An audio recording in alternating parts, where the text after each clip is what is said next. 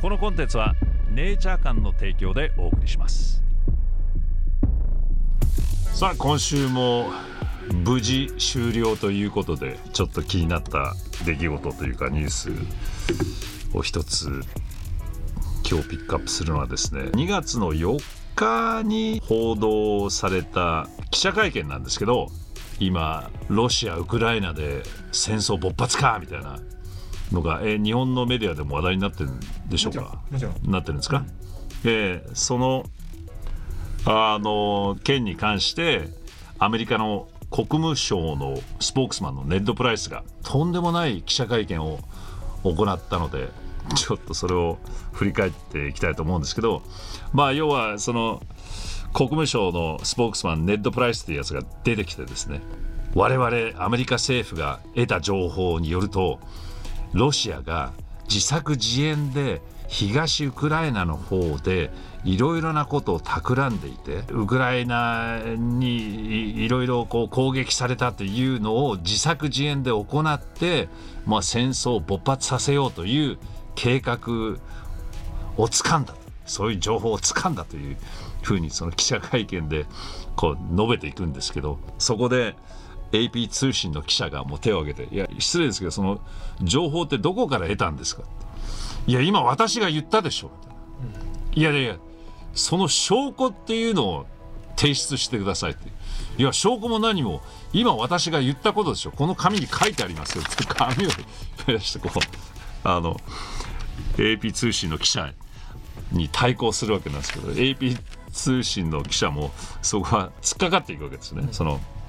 国務省のネットプライスに。いやいやだからそれあなたが言ってることは分かるけどその情報はどこから得たんですか？みたいな。いや今私が言ったでしょっていや言ったっていうかあなたが言っただけでその紙もあなたが書いた紙でしょ？みたいな ことでそのやり取りがもう10分ぐらいやってるんですけどちょっともうどう考えてもこのネットプライスバカじゃないかみたいな何の証拠もなしにそういう情報を得たってじゃあどこから得たのかとかそのあの詳しい話は一切しないわけですよ。いや僕が今日帰ってきたこの紙に書いてある情報なんだよと。それが正式な情報なんていや正式でも何でもないでしょってどんどんどんどん AP 通信の記者がが突っ込んでいくわけですけどそれがちょっとしたウェブ上では話題になってみんなからもうこのネッドプライスさんは叩かれているという話なんですけど今まで歴史上ベトナム戦争しかりキューバ騒動の時にもいろいろあって悪いけどアメリカ側がそういう自作自演でこうそういう計画をしたりとかもうベトナム戦争に入り込むためにわざとその攻撃されたとか嘘をついたりとかそういう今までの、えー、歴史を振り返っていくとあなたたちがやってたことを今度はロシアがやろうとしてるみたいなことを言ってそれも証拠も何にもなしにいや僕が書いた紙に書いてあるからその紙は誰がお前が書いたんだろうかみたいな。ところがあの最近になってこう話題になってるのがちょっと面白い時はもう馬鹿げた話だなと思いながらまあそのウクライナ騒動のことも僕もそんなに詳しくないんですけど、まあ、他のソースだからアメリカのメディア以外のソースをこう調べていくとロシアからドイツにかけてパイプラインを建設してるわけですよね。でロシアの天然ガスかなんかをもう直接ドイツに供給するっていうパイプラインほぼ建設が出来上がってる。でそれそれで、まあ、まあ、あるソースによるとロシアからその天然ガスをドイツに供給安く供給することができるようになったらどんどんどんどんそのドイツとロシアのパイプがあのもう熱くなっていって、まあ、な要は仲良くしていってうまい具合にそのビジネスが展開していくとどんどんどんどん、まあ、ドイツとロシアが仲良くなっていく。そうなってしまうとそのヨーロッパ全体もそのロシアとこうどんどんどんどんパイプが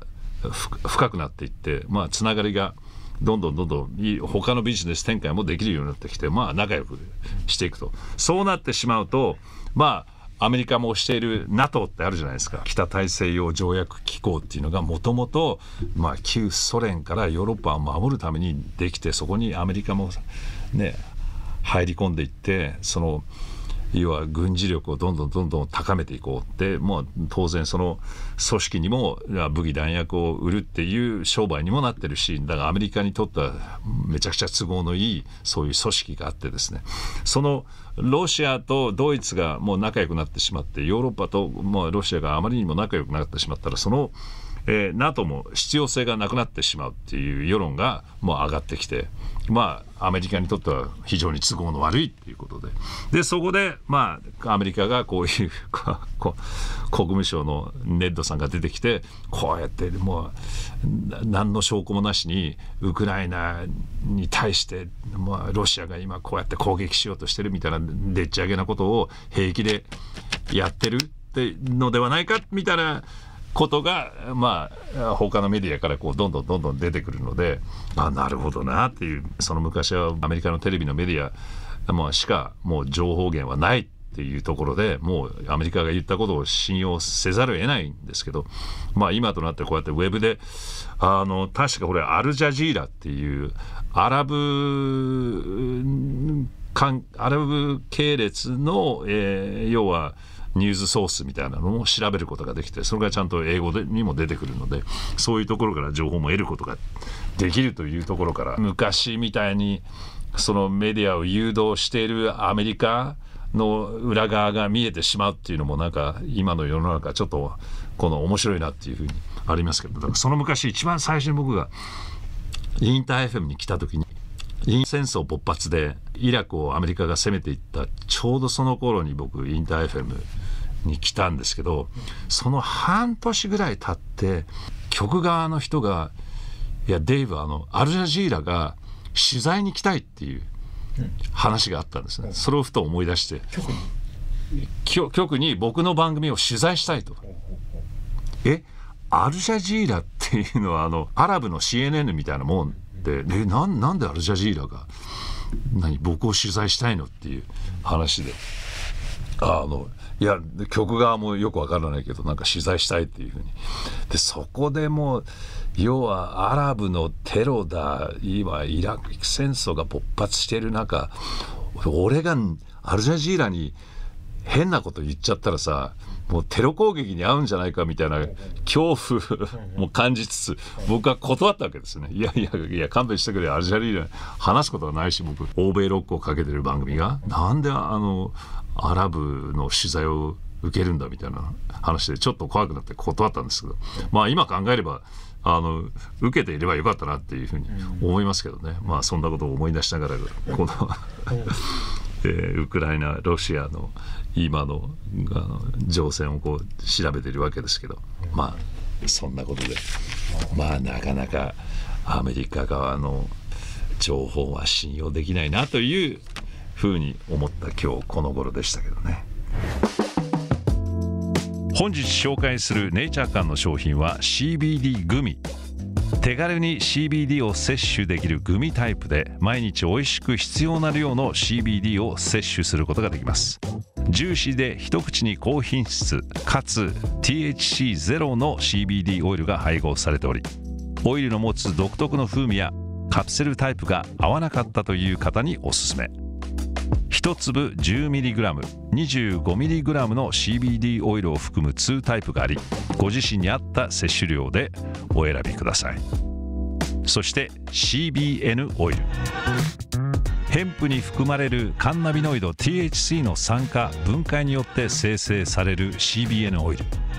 ネイチャー間の 10%CBN オイルは高品質のカンナビノール CBN と純粋なオーガニック MCT キャリアオイルを組み合わせたオイルです。専門家による抽出とろ過が行われ検出されないレベルの THC0.01% が保証されています。体内のエンドカンナビノイドシステムと総合作用し心理的機能へ働きかけることで効果が認められ睡眠補助として世界中で使用されています。毎日のニーズを満たす一品としてぜひお試しください。さて現在このチャンネルをご覧の皆様にネイチャー館の商品が15%オフとなるお得なクーポンを公開中です。購入の際に所定の入力フォームにデイブ15と入力してください。セール商品にも併用可能です。心身のリラックスやストレス緩和不眠の緩和などの効果を期待できるということで世界中で注目を浴びる中厚生労働省の認可を受けた CBD 商品を試せるお得なチャンス。詳細については下の概要欄をチェックしてください。サニーランドさん。自分の子供が出場となったら一生懸命応援するでしょうがもうオリンピックは興味ないです。競技前にやりたい選手は今までの施設で競技してください。EU 貴族と一部建設業界や関係者がここぞとばかりの利権稼ぎが見え見えで庶民はうんざりでしょうということで。まあそういうことでしょうね。抹茶さんドーピング問題のためのオリンピックはカテゴリー分けしたらいいと思います薬物微量クラス中レベルクラスドーピング制限解除クラス とかに分けたらいいかと、ええ。若い選手や美少女を売りにしている選手は薬物微量クラスでまた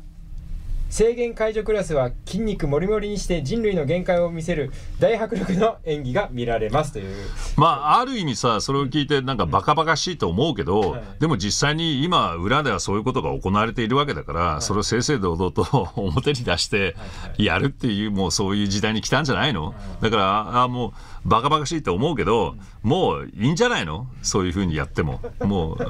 僕は大賛成ですよ。もう、ね、全然そういうそういうふうにやっちゃいましょうよそっちの方がよっぽどなんかリアリティがあるというかさ今のはもう隠しているだけでやってることは裏でやってることはまさしくそれですからね。これは ES さんこれ YouTube のコメント欄に英語で書いてきた人なんですけど変形筋の、えー増井君のインタビューはとても面白かったですということで。僕はジャパニーズアメリカン2世、え2世で YouTube をカリフォルニアから見ているという。で要は、えー日本語は理解できるんだけどまあ書いたり読んだりっていうのはできないので英語で、えーコメントしますということで